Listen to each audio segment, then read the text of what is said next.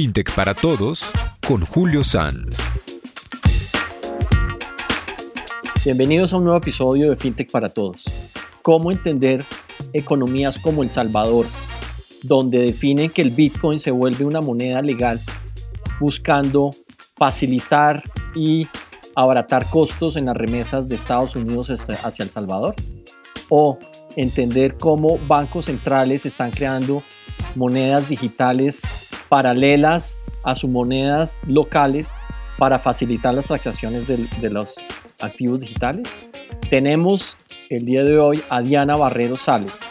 Ella es directora de innovación e impacto de la banca de inversión en activos digitales de Wellcop, una firma de Nueva York especializada en entender la economía digital basadas en blockchain y qué beneficios y qué nuevos modelos de negocios puede traer.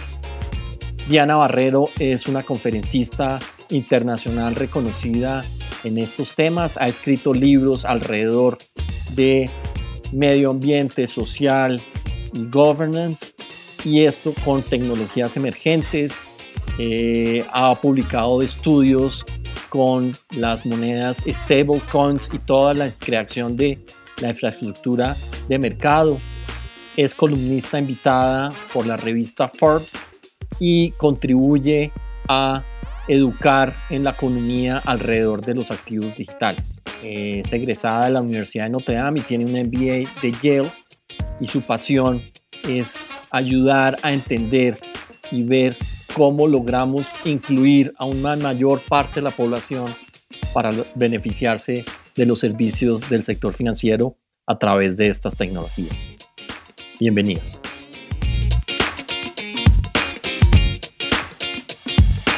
Días, tardes, noches, bienvenidos a un nuevo episodio de FinTech para Todos, donde venimos aprendiendo de todas estas nuevas tendencias en el management, en el mundo financiero y en las nuevas tecnologías. Hoy tenemos un gran invitado, Diana Barrero Celes.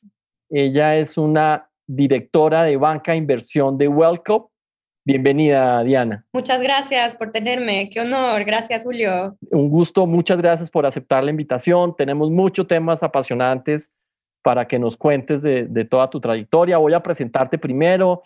Ella trabaja como directora de impacto en Emerging Markets y experta en SD. Y te voy a, más bien, si nos ayudas con la introducción de tu perfil, porque lo harías tú muchísimo mejor que yo. Excelente. Sí, sí, me encanta estar aquí. Muchas gracias. Primero, me, me, apasiona mucho este tema y los temas que tienen que ver con Latinoamérica.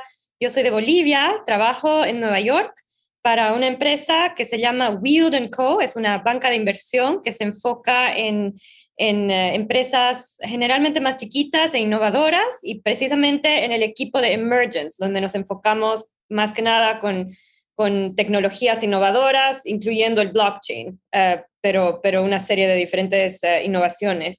Antes de eso, em, colaboré para, para, una asesoría para el gobierno de, Chipre, para hacer una asesoría para mm, la regulación de, de blockchain.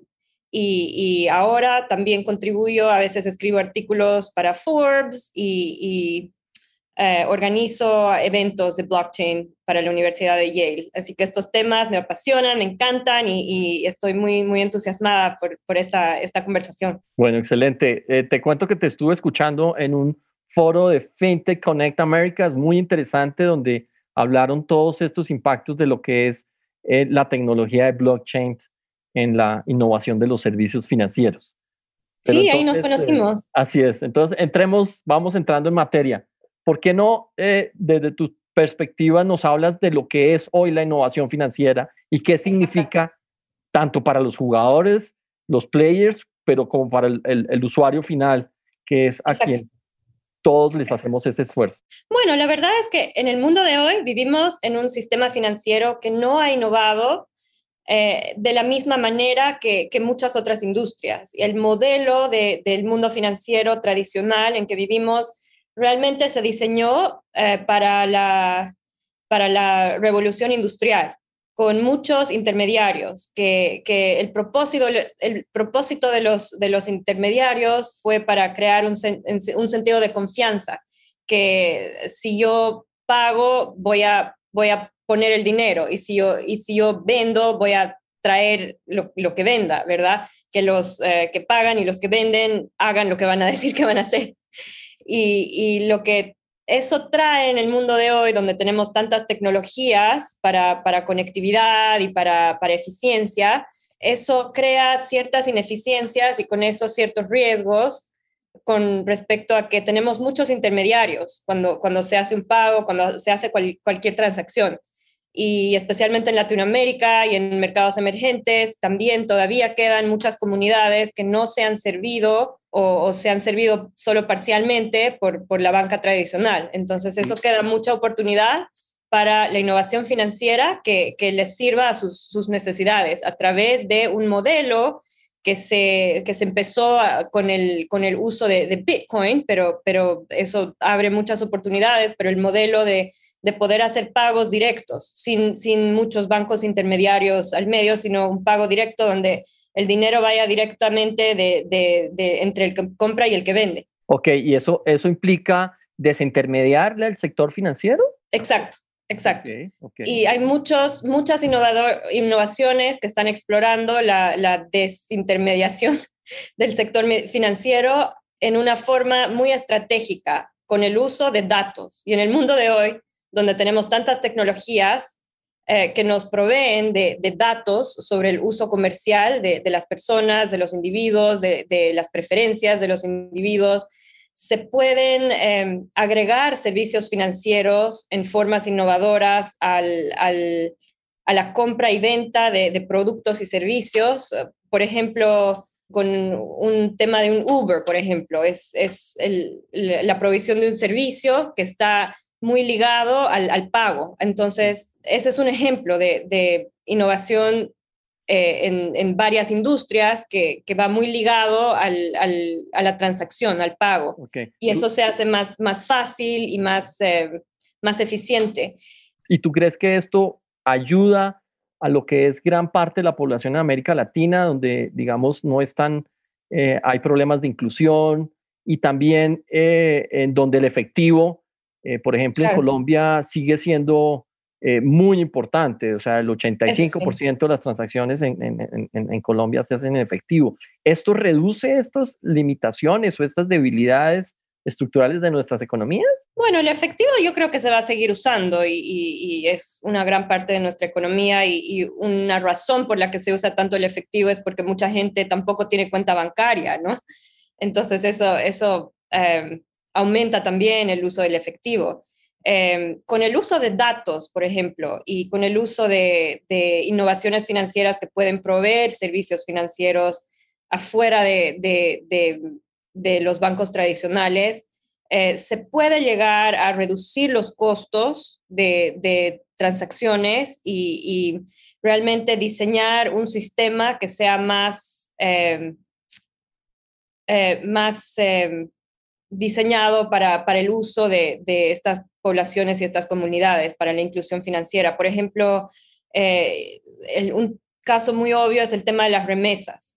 El tema de las remesas, hoy en día el sistema tradicional cobra mucho dinero y muchos intereses para, para este tipo de transacciones, porque generalmente las personas que, que, que mandan el, el dinero eh, eh, se consideran que, representan ciertos riesgos o, cualquier cosa porque tal vez no tienen historia financiera en, los países donde, donde migran necesariamente y no hay, no hay los datos.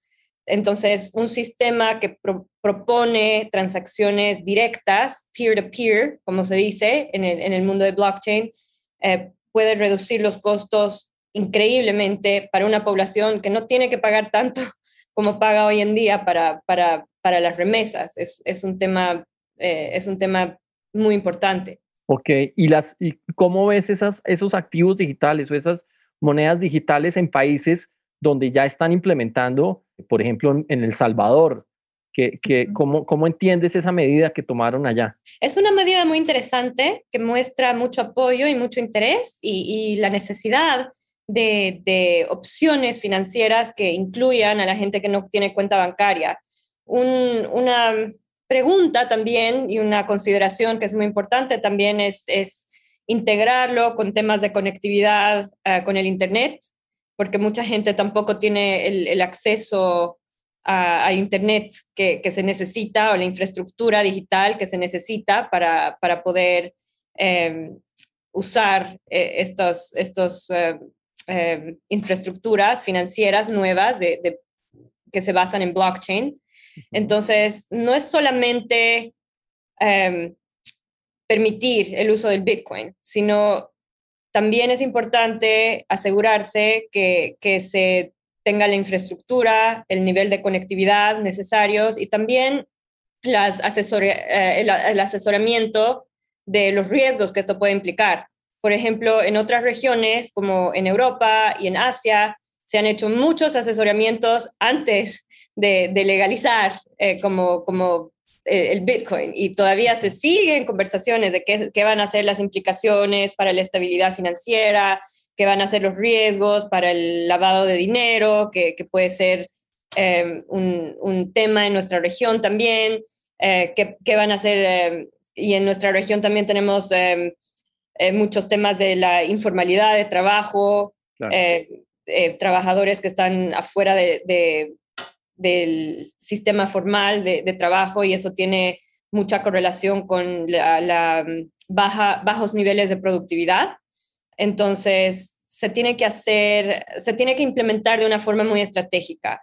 Y, para llegar al, uso y aceptación de, estas tecnologías que pueden ser muy prometedoras y pueden tener muchos beneficios, también se necesita em, establecer em, la mitigación de riesgos. Ahora, normalmente había o hay personas que ven el Bitcoin o las otras monedas digitales más como esquemas de inversión, ¿sí? O de, de, de, mantener sus, sus activos en, en, en, estas monedas, digamos, eh, pero eh, estamos viendo que hay como una migración a que ya no solamente son monedas para invertir o para mantener activos, sino para transar. Exacto, exacto. ¿Y eso bueno, cambio significa? Claro, mucha gente sí tiene Bitcoin y, lo guarda esperando que, que, que, el valor suba y esa es una forma de, de, valor simplemente. Pero la tecnología en la que Bitcoin funciona, que es la tecnología de blockchain, tiene muchos otros usos. Y, para poder implementar esa tecnología en particular, que, es la tecnología que nos permite transacciones directas, más eficientes, menos caras, más transparentes, de una forma en que no se puede cambiar, por ejemplo, un, contrato que, se firma, no se lo puede cambiar, no, puede, puede ayudar mucho con, temas de corrupción, responsabilidad eh, financiera. Eh, para implementar esa tecnología em, en, el día a día y poder hacer pagos eh, en el día a día. No, no, es, no, no, es factible hoy en día usar el Bitcoin y ir a comprar mi café de la mañana con, con, mi Bitcoin, porque un día vale una cosa y otro día vale otra cosa, y eso sabemos todos, que, que tiene mucha volatilidad y el valor cambia mucho. Así que, aunque por un lado mucha gente invierte en eso y, y se considera como, como un, valor alternativo, que es digital, todavía no es factible ir a la tienda y comprar mi, comida de la semana con, Bitcoin porque el valor va a cambiar mucho. Pero sin embargo, em, la, tecnología que, hace uso del Bitcoin em, es, muy prometedora, así que sí se, se desarrollaron varias innovaciones para poder usar monedas locales o por, lo menos eh, poder ah, hacer transacciones en, el mismo valor que las monedas locales usando la tecnología de blockchain. Y eso se empezó con, con eh, lo que se llaman stablecoins, que es un, un, tipo de moneda digital que se valoriza de acuerdo a monedas, monedas locales, que puede ser igual al dólar, en el primer caso eh, conocido es, la moneda que se llama Tether, donde idealmente uno puede, puede hacer transacciones equivalentes al, dólar, pero en, un sistema de blockchain. Y, varias otras stablecoins también se desarrollaron. Y para complementar toda, toda, esa innovación, esa serie de innovaciones en stablecoins, inclusive los bancos centrales de por todo el mundo están explorando y, haciendo pilotos y experimentos con una innovación que se llama um, Central Bank Digital Currencies, monedas digitales de, los mismos bancos centrales. Así que esto sería un dólar, literalmente un dólar en versión digital que se puede eh, hacer transacciones, puede ser o no puede ser eh, en un blockchain, pero, pero queda esa opción. Y eso no va un poco con la en contra de la filosofía de la descentralización y de llegar a los usuarios finales que ahora los bancos centrales entren a jugar dentro de esta nueva economía?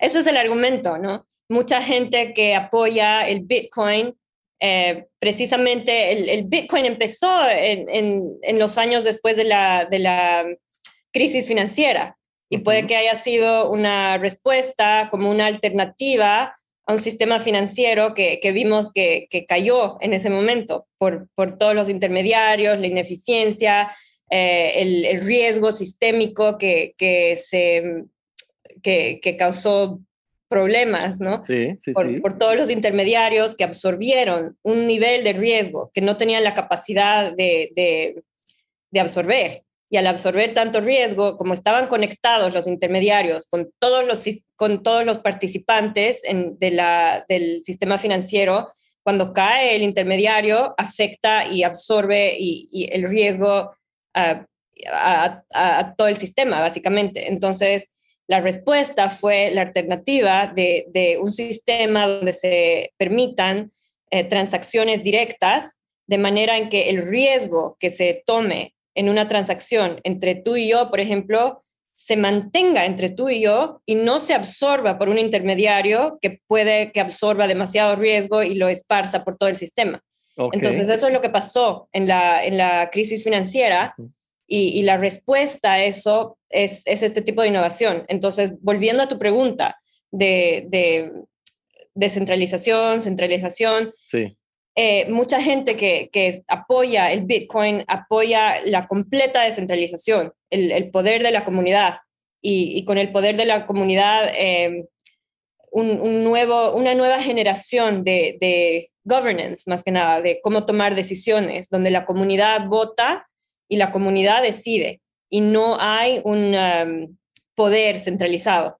Pero al mismo tiempo, también vivimos en un, en un sistema centralizado. Hay, un, hay una razón por la que tenemos leyes en cada país, hay una razón por la que tenemos gobiernos, hay una razón por la que necesitamos a alguien que, que tome decisiones a, a, nivel mucho más alto que, que, la mayoría de la población no va a tener necesariamente la experiencia o la expertise de, de, de tomar ese tipo de decisiones. Entonces, yo creo que es, es llegar a un balance, ¿no? Y, y, y, digas lo que digas, aunque aceptes o no aceptes la descentralización total, Igual vivimos en un sistema donde tenemos bancos centrales, donde tenemos gobiernos y tenemos lo, lo que se llaman las, las, monedas locales que están eh, basadas en, el fiat de cada gobierno.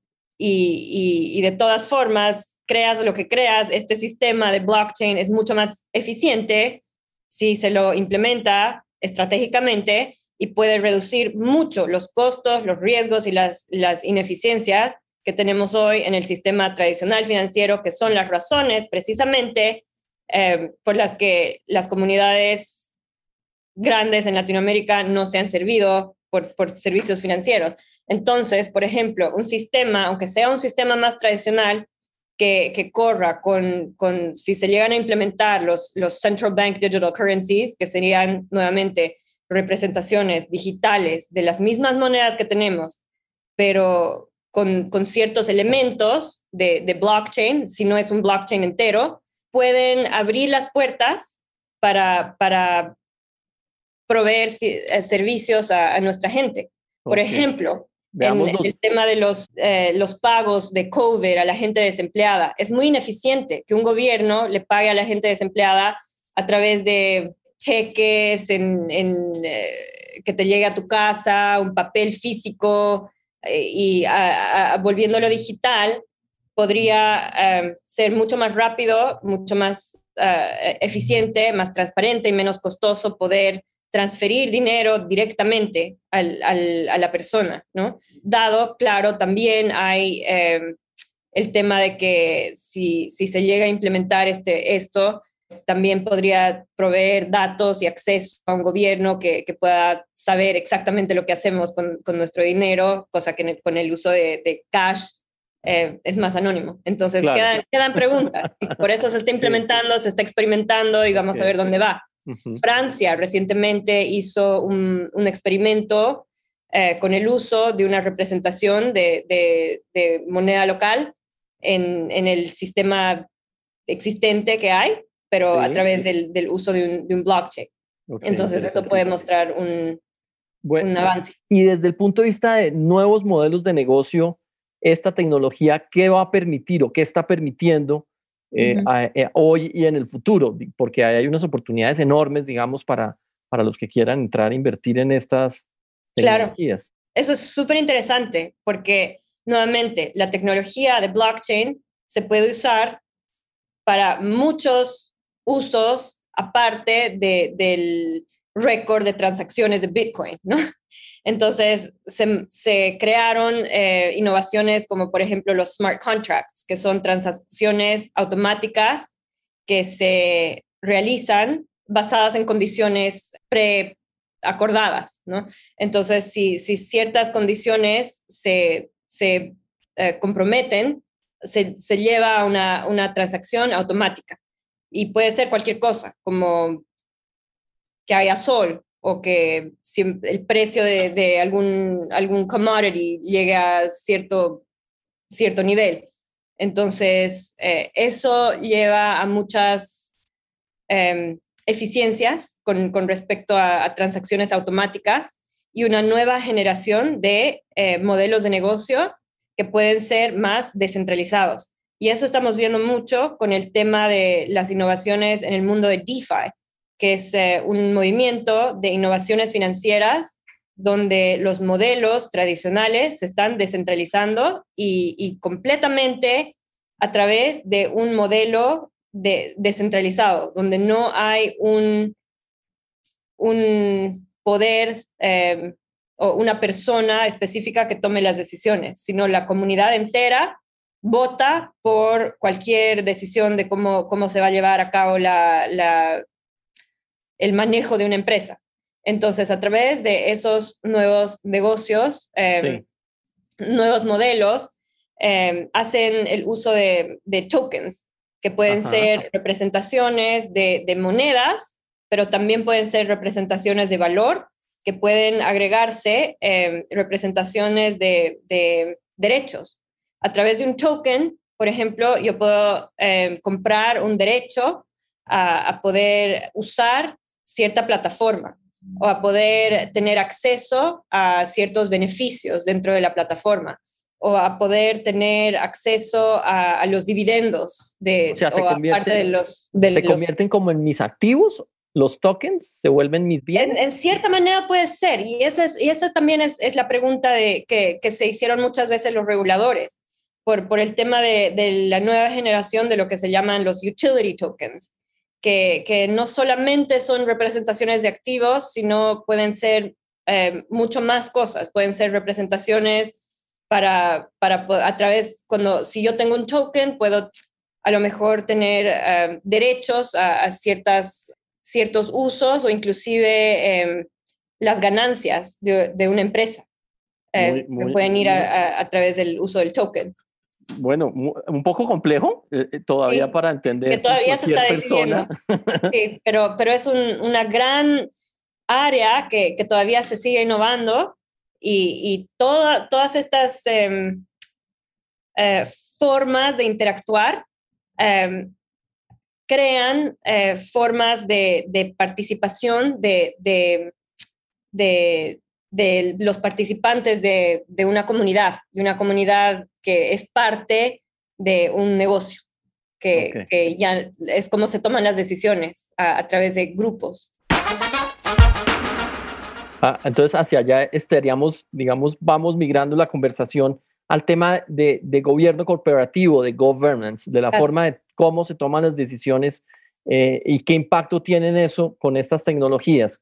El, tema de governance es súper importante en, en, estas ¿Nos puedes explicar qué es y, de dónde viene? claro. Eh, sí, sí, sí. Porque es, es, básicamente cómo se toman las decisiones corporativas, como dijiste tú, ¿no? Una corporación, sea lo que sea, sea donde sea, eh, en, en, el sector que sea, se tiene que manejar estratégicamente y se tiene que manejar para el bien común al, al final de cuentas, ¿no? Y, y, a través de estas estructuras se está tratando de alinear el bien común a través de la participación mucho más activa de los beneficiarios e usuarios directos del de, el producto, del servicio. Entonces ahí se lleva a, una oportunidad de crear productos y servicios que tienen al, beneficiario como mucho más eh, en mente para, tomar las decisiones financieras. Y, también em, cuando, cuando hablamos del, mundo de DeFi, otra vez, por ejemplo, eh, es básicamente eh, desintermediar y, crear como casi como, como legos de, de servicios financieros y, decir qué, qué son los pedacitos de los servicios financieros que podemos utilizar y construir eh, de acuerdo a lo que quiera la comunidad, para una necesidad, para un interés en específico, y podemos construir servicios muy enfocados a, em, necesidades específicas. Así que ya no tenemos un banco grande que tiene sus servicios eh, estándares que todo el mundo tiene que eh, tiene que utilizar, sino un movimiento donde a través de, la participación de la, comunidad y a través de, las necesidades de la misma comunidad, se pueden dividir los servicios financieros eh, a, sus pedacitos más básicos y construirlos otra vez, enfocándose en, a través de, los datos también, del uso de data, enfocar servicios para el uso de comunidades específicas. Y es ahí yo veo mucha oportunidad para la inclusión financiera para estas comunidades, que pueden ser tan específicas como gente joven, gente que no tiene cierta conectividad al Internet, gente que, que trabaja en el sector informal, en, en, ciertas, en ciertos, ciertas ocupaciones que puede que no, no necesariamente tengan eh, la misma, el mismo acceso a, los servicios eh, formales que, que, da el, que provee el gobierno. Y eso puede tener un impacto gigante en la productividad de los trabajadores y en la competitividad de la economía últimamente. No, interesantísimos. Yo creo que son temas para profundizar en cada una de las verticales y viendo el impacto en, en, todas las comunidades y en, y en, los usuarios del sector financiero. Esto nos lleva, me lleva a otra pregunta. Se está hablando mucho de ESG. Sí. ¿sí? Y por todos lados las empresas dicen yo soy ESG, yo cumplo ESG, eh, yo soy un excelente ESG. ¿Por qué no nos explicas eso? Eso también, eh, eh, ¿por qué estamos hablando de, de ESG en el mundo hoy? Es un tema muy complejo porque es un tema muy, muy grande, ¿no? Puede, puede tocar muchos, muchos temas, el, tema de ESG, ¿no? Y primero hay que, hay que entender lo que es, porque mucha gente lo define de diferentes formas y mucha gente lo usa en contextos tan diferentes que primero hay que entender qué es, ¿no? Y mucha gente cuando piensa en ESG piensa en temas ambientales, el clima, el ambiente, pero la verdad es y el, el environmental, eh, el tema ambiental, la S, que es el tema social, y el tema G del governance, de cómo se toman las decisiones. Y cuando lo ponemos todo en contexto, en, en, en lo que es de verdad, los temas ambientales son importantes, pero son muy conectados, están muy, muy conectados a los temas sociales.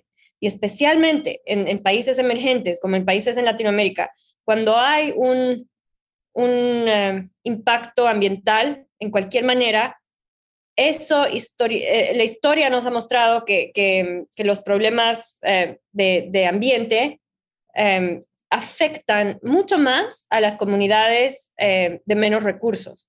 Entonces ahí eh, es, es una conexión muy íntima entre temas ambientales y temas sociales.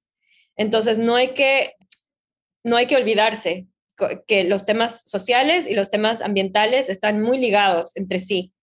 Y, al mismo tiempo el, bienestar de los trabajadores, por ejemplo, em, es un tema social. Al mismo tiempo, hoy, cuando estamos eh, hablando de una economía digital, una eh, infraestructura financiera descentralizada y completamente digital, el uso de, del Internet eh, abre también riesgos, a, riesgos de, los hackeos de, los, eh, y de, los movimientos de fondos ilícitos a través del uso de, la, de ciertas formas de anonimidad que, que eh, las transacciones digitales pueden permitir. Entonces, todos esos son temas también sociales que están muy eh, conectados. Y, pero, pero al final de cuentas, para, para conectarlo todo, todo viene del governance, de cómo se toman las decisiones corporativas en una manera que se mitiguen los riesgos tanto ambientales como sociales. Y mucha gente se, se habla del tema del greenwashing, que es eh, Em, un, tema bastante serio en el mundo donde, donde todo el mundo quiere, quiere ser ESG, quiere ser responsable y puede decir, eh, yo soy súper ambiental y, mi producto es responsable, responsable, ambientalmente, pero si no tratas bien a, a tus trabajadores y las decisiones que, que vienen de, de, cómo se toman las decisiones en la empresa no son responsables, tampoco eres tan ESG, ¿no? Claro. Entonces, y al final, últimamente, el, tema de SG tiene que ser estratégicamente em, conectado a los objetivos de negocio de la misma empresa. Y, y, esa es una forma de mitigación de riesgos financieros, porque si no soy responsable como empresa y no tomo buenas decisiones, puedo abrir la puerta a riesgos que, me lleven al riesgo reputacional o cualquier otro riesgo que pueda afectar la, misma existencia de mi empresa. Y eso se está saliendo a la luz cada vez más y más hoy en día. Y por eso hay tanto interés en ESG. Pero hay que entender primera, primeramente lo que es. Y al final de cuentas, todo se origina en las decisiones corporativas. Y cuando hablamos de esa transición financiera del governance, para, para, volver al tema de, del governance descentralizado, de, de formas de tomar decisiones, de, decisiones que incorporen a las comunidades de usuarios y a los beneficiarios de, de un producto o servicio, esas formas de, de, tomar decisiones tienen que estar alineadas eh, con eh, temas sociales y temas ambientales. Interesantísimo, también es, es un tema de mucho debate, discusiones en muchos foros que hoy lo estamos viendo en el mundo entero. Ya un poco para terminar, se nos ha ido volando el tiempo. Cuéntanos qué se debe llevar una persona que está escuchando en muy pocas palabras. ¿Cuál sería como tu mensaje último en, en tema de impacto y de monedas digitales y activos digitales? Yo diría la responsabilidad en, tomar decisiones corporativas. Eh, no es un tema nuevo, es un tema que lo sabemos todos, simplemente hacer el bien. Y cuando incorporamos eso a nuestras vidas diarias, a, la forma en que, en que trabajamos y la forma en que manejamos a los demás en nuestras vidas, eh, al final de cuentas, a la larga, eh, va a tener frutos buenos. Y cuando, cuando transferimos eh, cuando estamos en esta transición al mundo digital, no por ser algo nuevo, va a ser algo bien manejado.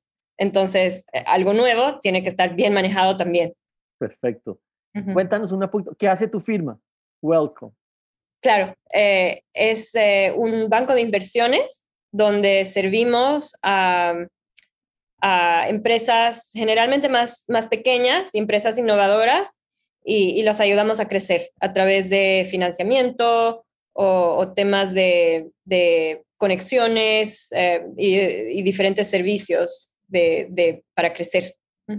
Ok, eh, y, vi en la página que tú dices que, que para el 2030 eh, la mayoría de las financiaciones o investment va a ser en activos digitales, va a ser en monedas digitales. Eso, eso estamos todavía viendo. Sí, sí, sí. en, en, monedas digitales, bueno, está creciendo mucho este tema, especialmente con, dentro del sistema que tenemos ahora, todos los pilotos y las experimentaciones de, los bancos centrales para usar monedas digitales eh, va a ser un, un gran avance. Pues Diana, mil gracias, una entrevista extraordinaria, estamos aprendiendo eh, todo este tema de monedas, de activos digitales, de descentralización y, y el tema de, de, de, gobierno corporativo y ESG. Eh, muchas gracias por compartir todos estos conocimientos con esta audiencia hispana de FinTech para todos. Eh, no sé si quieras un mensaje final de cierre. No, gracias a ti por, por la invitación, por tenerme y, y, mantengamos el contacto. Muchas gracias. Bueno, Diana, un gusto enorme. Igualmente.